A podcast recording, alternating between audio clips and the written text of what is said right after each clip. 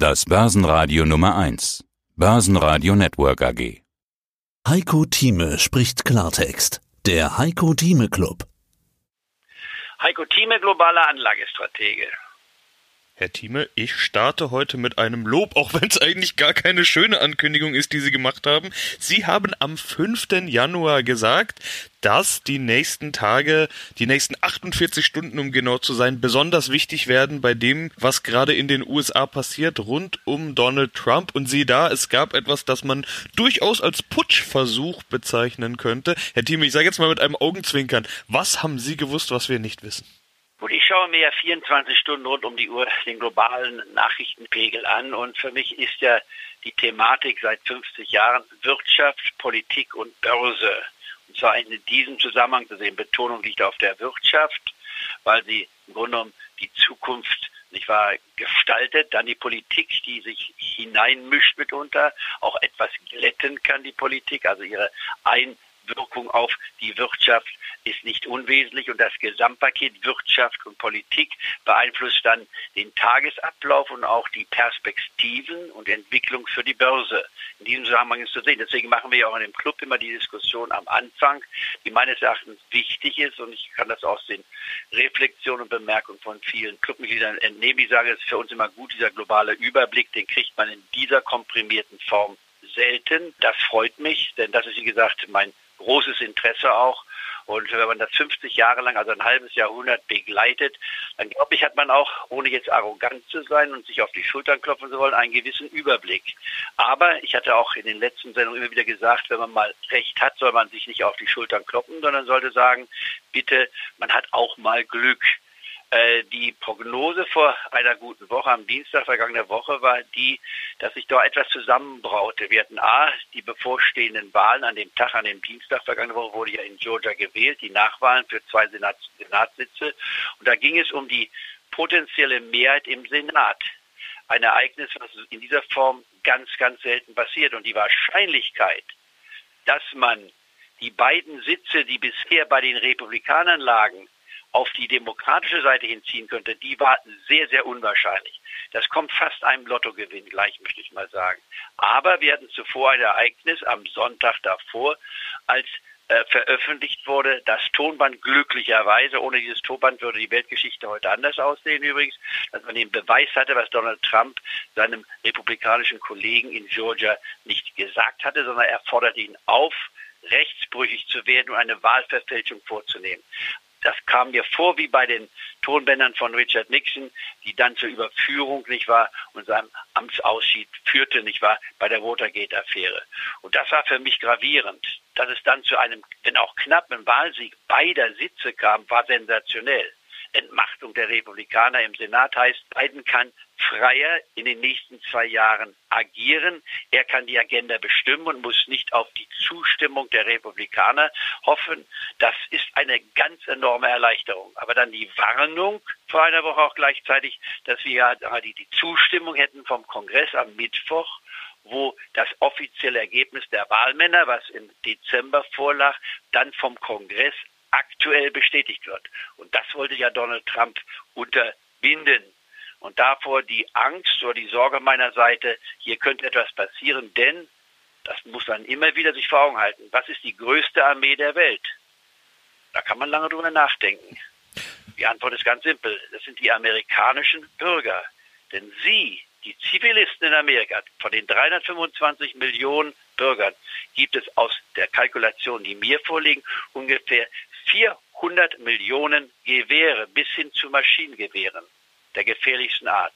Das ist die größte Armee der Welt.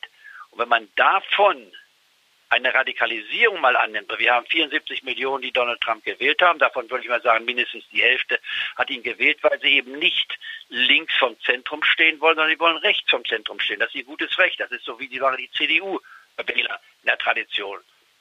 Und die sagen, nee, SPD wollen wir nicht, wir wollen die CDU. Dazu hat jeder Bürger sein Recht.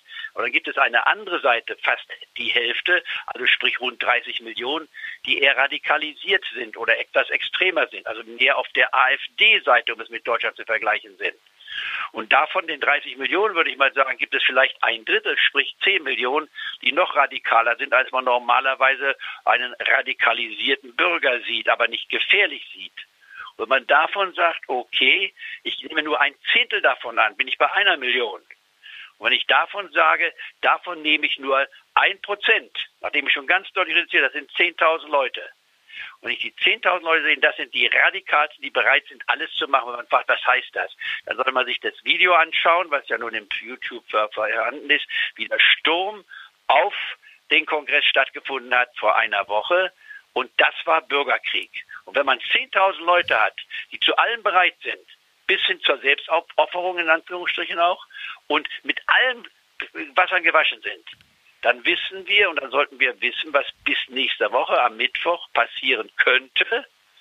Äh, denn wenn 10.000 Leute, und es können vielleicht sogar 20.000 oder 30.000 sein, eigene Bürger, schwer bewaffnet, in den 50 Staaten in den Kapitolen, jeder Stadt hat ja sein eigenes Kapitol, seine eigene Legislative, sein eigenes Haus, was übrigens ähnlich aussieht wie das Weiße wie das Kapitol in Washington, bis auf Ausnahme von New Mexico, das eine andere Struktur hat, das Gebäude. Ansonsten sind die alle sehr, sehr identisch. Wie kann man so etwas schützen? Wie weiß man, was los ist, wenn man bedenkt, dass wir vor einer Woche eine total unvorbereitete amerikanische Regierung hatten, aber deswegen, weil der Chef, sprich Donald Trump, nicht die Garde, nicht wahr, die dafür da ist, aufgerufen hat, auf Standby zu legen, sondern das bewusst sogar noch verzögert hat, als es zum Sturm aufs Kapitol ging und er zu diesem Sturm auch noch aufgefordert hat. Und besonders auch Giuliani, der frühere Bürgermeister von New York, der gesagt hat, wenn nicht, dann nehmen wir die Macht in unsere eigene Hand und greifen zu mit aller Gewalt.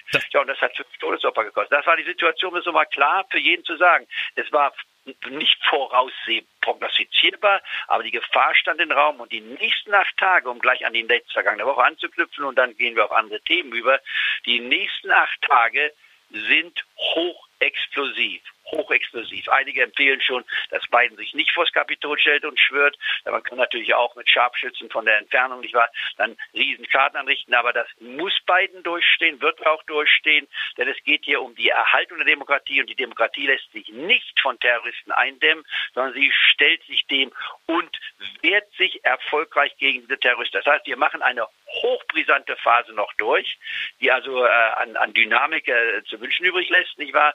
Äh, sowas gibt es Vergleichbares nicht, aber den entscheidenden Schlag der vergangenen äh, Woche von 48 Stunden, den haben wir erfolgreich hinter uns und jetzt kann man sogar hoffen, Donald Trump wird nie wieder Politiker sein können, ein politisches Amt betreten können. Ich greife jetzt vor, wenn nicht nur heute abgestimmt wird wegen des Impeachment-Verfahrens, des Amtsenthebungsverfahrens, es bedarf ja dann der zweidrittel Mehrheit im Senat, was bisher undenkbar war. Und wenn jetzt Mitch McConnell, der bisherige Sprecher des Senats auf der Demok republikanischen Seite, sogar geneigt ist, dem zuzustimmen, weil er ja entmachtet wurde durch Trump, dann wäre dieses Tonband nicht aufgetaucht und dieser Druck auf Utah nicht gewesen vor einer Woche, nicht wahr? Dann wäre heute wahrscheinlich noch der Sprecher äh, im Senat der führende Mann, ein enormes Gegengewicht gegen äh, Joe Biden. Also da äh, gibt es persönliche Ressentiments jetzt. Und wenn man das nutzt in der Stunde, und man findet noch die 17 notwendigen Senatoren. Bei den Republikanern hätten wir 67 Stimmen.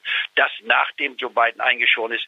Dann haben wir eine ganz andere Situation. Das heißt, die Politik wird in den nächsten Wochen, Tagen und Wochen bis weit in den Januar und Februar hinein noch ein ganz entscheidendes Wort für die Börse mitzusprechen haben. Und das gleichzeitig, wo wir jetzt, das hast du ja gerade angesprochen, wir erstaunlicherweise viele neue Höchststände hatten. Die Börse scheint das alles wegzustecken. Und da gibt es eine simple Antwort. Die Börse schaut nicht auf das Heute, schaut nicht auf das Morgen, schaut nicht auf das Übermorgen, sondern schaut auf die nächsten sechs bis neun Monate. Und die Börse sagt bisher, in den nächsten sechs bis neun Monaten sehen wir bessere Ausgangsphasen für die Wirtschaft, für die Politik und damit auch für die Börse. Und das wird jetzt bereits mit einem Dow Jones Index bei 31.000 mit honoriert, bei einem DAX Index nicht wahr von fast 14.000 honoriert. Und gleichzeitig haben wir eine Ernüchterung bei den bisherigen Stargewinnern den Technologiewerten, die schon teilweise deutlich spürbar etwas abgelassen hat. Ich komme nachher mit einer ganz spezifischen Kaufempfehlung einen Tech-Wert, der 30 Prozent gefallen ist. Und dann gibt es einige Tech-Werte, wo man jetzt sogar noch mit Leerpositionen etwas machen kann oder die man meiden sollte, beziehungsweise wo man die Gewinne mit einem Stop absichern sollte. Und dann werden wir gleichzeitig nachher noch besprechen, wie viel Bargeld sollte man eigentlich heute haben, wie sollte man hier den Beginn des ersten Quartals antreten und wie wird es weitergehen. Jetzt haben Sie ja doch ausführlich über Donald Trump gesprochen. Wir kennen Ihre Haltung zu Donald Trump. Deshalb mag sich manch einer fragen, warum diskutieren die da schon wieder drüber? Ja, Trump gießt Öl ins Feuer, sagt, wenn ihr nicht auf Teufel komm raus kämpft, werdet ihr kein Land mehr haben. Und Sie haben die Gefahr ja gerade schon angesprochen. Aber auf der anderen Seite haben Sie ja selbst im Nachgang gesagt, dass die Börse ein wunderbares Szenario sieht. Deshalb will ich die Frage mal so stellen. Die Hörer wollen über Börse sprechen. Wird dieses Thema Donald Trump noch wichtig für die Wall Street oder nur, wenn es tatsächlich zum Bürgerkrieg kommt? Sie hörten einen Ausschnitt aus dem aktuellen Heiko Thieme Club. Das ganze Interview können Sie als Clubmitglied hören. Werden Sie Clubmitglied im Heiko Thieme Club, um erfolgreicher an der Börse zu handeln. Mehr dazu klicken Sie auf den untenstehenden Link.